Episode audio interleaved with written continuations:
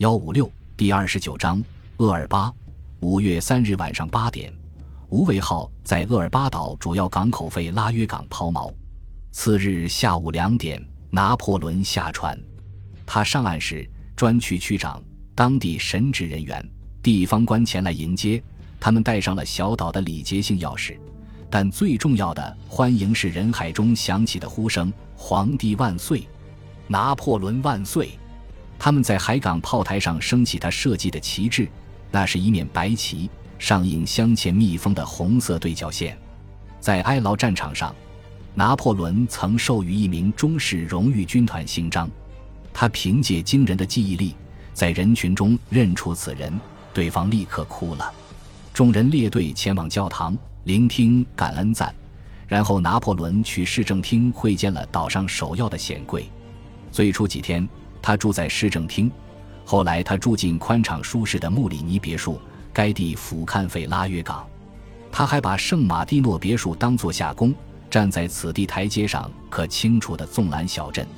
登陆后第二天，拿破仑视察了费拉约港的防御工事。第三天，他又巡视那里的铁矿。他很快就会严重缺钱，所以铁矿需要创造财富。拿破仑认为他的钱不能满足需要。他从法国带来五十万法郎，此外，斯库佩吕斯给他汇了二百五十八万法郎，玛丽路易斯也寄来九十一点一万法郎，所以他的钱加起来不足四百万法郎。根据《枫丹白露条约》，理论上他每年可得二百五十万法郎，但波旁王朝其实没给他汇过一分钱。一八一四至一八一五年。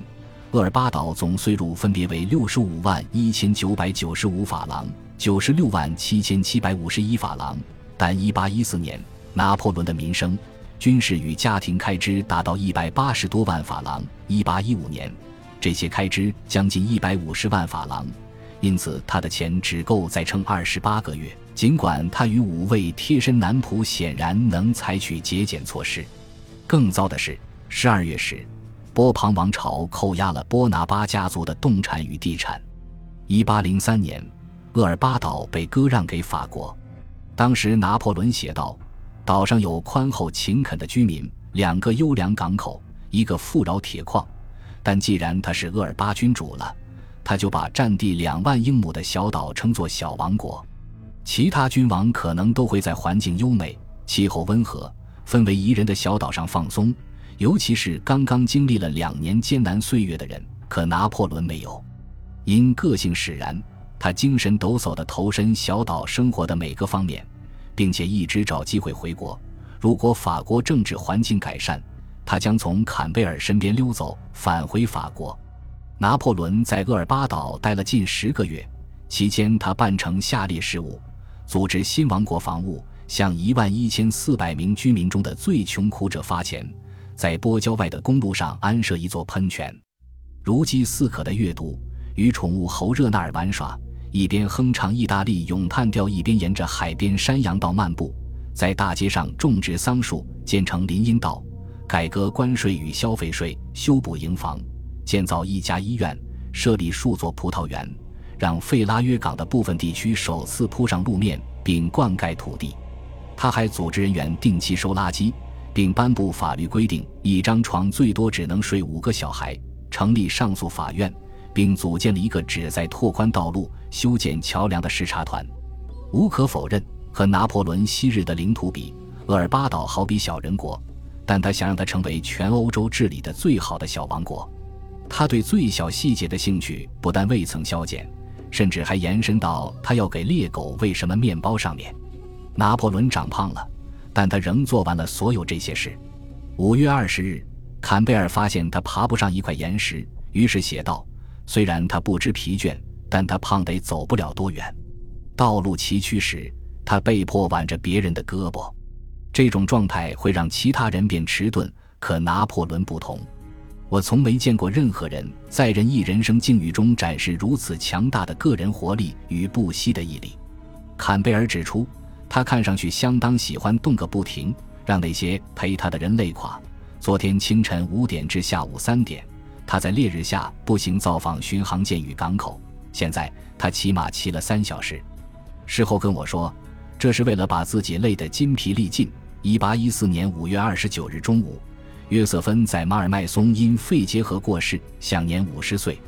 五天之前，马尔麦松举办舞会，舞会散场后，他在凉夜中陪沙皇亚历山大外出散步。他是愿随我去厄尔巴岛的妻子。拿破仑后来说，他下令为他哀悼两日。贝特朗夫人告知了他约瑟芬的噩耗。他日后说，他面不改色，只是大喊：“啊！”现在他幸福了。上一年，拿破仑给约瑟芬写了有记录可查的最后一封信，其结尾是：“再见了，我的爱人，告诉我你安好。我听说你像诺曼农夫的贤妻一样发胖了。”拿破仑这句幽默亲昵之语终结了巨信是史上最浪漫爱情之一的恋情。他的生活开销甚至超出丰厚收入，但他接受了新身份——前皇后。拿破仑迷信的想，给他带来好运的是不是约瑟芬？他发现了一个巧合：离婚之后，他的运势也变了。十一月，他和前来拜访的两位英国议员交谈，谈到他可能死于债务时，他感到惊讶。再说了，当初我每年都替他付裁缝的账单。八月上旬，太后从罗马来厄尔巴岛陪伴儿子流放。坎贝尔发现他非常友善自然。这位年长的女士长得很美，她个头中等，身材匀称，肤色亮丽。周日晚上，莱蒂奇亚与拿破仑吃饭玩牌，他抱怨：“儿子，你出老千。”他回答：“妈，你有钱。”三个月后，波丽娜来了，兄弟姊妹中只有她来访。拿破仑在两处住宅内都给玛丽路易斯和罗马王留了房间，并装饰他们。此举或是令人心伤的乐观行为，或是可疑的宣传手段，亦或兼而有之。八月十日，玛丽路易斯致信拿破仑，他说：“尽管他承诺尽快来陪他，但他得按照父亲的旨意返回维也纳。”八月二十八日，拿破仑从焦维山上的马尔恰诺马东纳隐修院给他写信，在现存的三百一十八封拿破仑致玛丽路易斯的信件中。这是最后一封信，他凸显了他处理数据时惯有的严谨态度。我在海拔三千八百三十四英尺的隐修院，他俯瞰四周的地中海，位于栗子树森林中。太后住的村子在隐修院下方九百五十八英尺处。这座港口非常宜人。我渴望见你和我的儿子。他在结尾处写道：“再见了，我的好路易斯，全部属于你的拿。”然而。玛丽路易斯已经找了个骑士护送他回维也纳，此人便是时髦的独眼奥军将领亚当·冯奈佩格。1813年战局中，拿破仑曾在波西米亚击败他。奈佩格据信技巧娴熟，精力充沛，乃当时严谨之辈，亦是高明的廷臣与出色的音乐家。奈佩格年轻时和一个已婚妇女私奔，当他负责照顾玛丽路易斯时，他也已经结婚了。到九月时，他俩已成情人。马尔恰诺马东纳隐修院是浪漫的隐居地点，此地视野极佳，可纵览岛屿海湾与海口。科西嘉与意大利本土的海岸线也能映入观者眼帘。九月一日，玛丽瓦莱夫斯卡带着四岁大的拿破仑亲生子亚历山大来隐修院，母子俩陪他住了几天。一八一二年，瓦莱夫斯卡同丈夫离婚。拿破仑在娶玛丽路易斯之前和她断绝情人关系，并赠予她那不勒斯的土地。如今他也失去了地产，但忠诚驱使他来到他身边，不论这相伴时间多么短暂。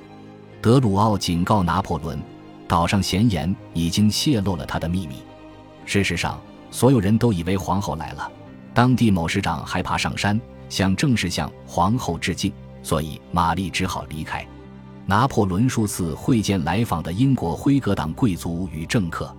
十一月中旬，他见了第一批辉格党人，议员乔治维纳布尔斯福农与其同僚约翰法扎克利。他们聊了四小时。十二月上旬，他两次接见埃布灵顿子爵，他俩一共谈了六个半小时。平安夜，他会见了未来的首相约翰罗素勋爵。次年一月中旬，又有两个英国人。约翰·麦克纳马拉与英国大臣格伦伯维勋爵之子弗雷德里克·道格拉斯来访。这些人头脑聪颖，广结人脉，言谈老成。他们都惊叹道：“拿破仑拥有敏锐的理解力，并且愿意谈论任何话题。他仰慕英国上院，打算在法国建立类似的贵族体制。他计划靠一夫多妻制巩固殖民地。他还谈到表里不一的沙皇亚历山大。”威灵顿公爵的杰出的才干，维也纳会议，奥地利大公卡尔的平庸之处，意大利人昂吉安公爵之死和皮舍格吕之死，雅法屠杀，国王弗里德里希威廉，他麾下元帅的相对优势，英国骄傲与法国尊严的区别，他在埃及逃脱割礼的故事。你们英国人的士兵很勇敢，在某次邂逅中，拿破仑说他们是最好的战士。英国人报称，他谈话时兴高采烈、心情愉悦、举止文雅，并捍卫自己的履历。有一次，他指出，虽然他没烧莫斯科，英国人却在当年八月纵火焚烧华盛顿。也许拿破仑盼望最终能搬到伦敦，他试图给英国人留下好印象，但他的聪颖机智和直率坦诚的确又使拜访者们放松了警惕。就我而言，他经常说。我无足轻重了，我的时代结束了。他也常常说我死了。然而，他数次询问波旁王朝有多受欢迎，驻法国南部的英军和法军各部队又屯于何处。皇帝问坎贝尔这些问题时更不含蓄，以至于1814年10月，英国专员致信卡斯尔雷，警告对方拿破仑可能谋划回国。然而。监视他的皇家海军只多了一艘巡航舰“山唇号”，他自己甚至获得十六炮双桅船“无常号”，它成了厄尔巴海军的旗舰。感谢您的收听，喜欢别忘了订阅加关注，主页有更多精彩内容。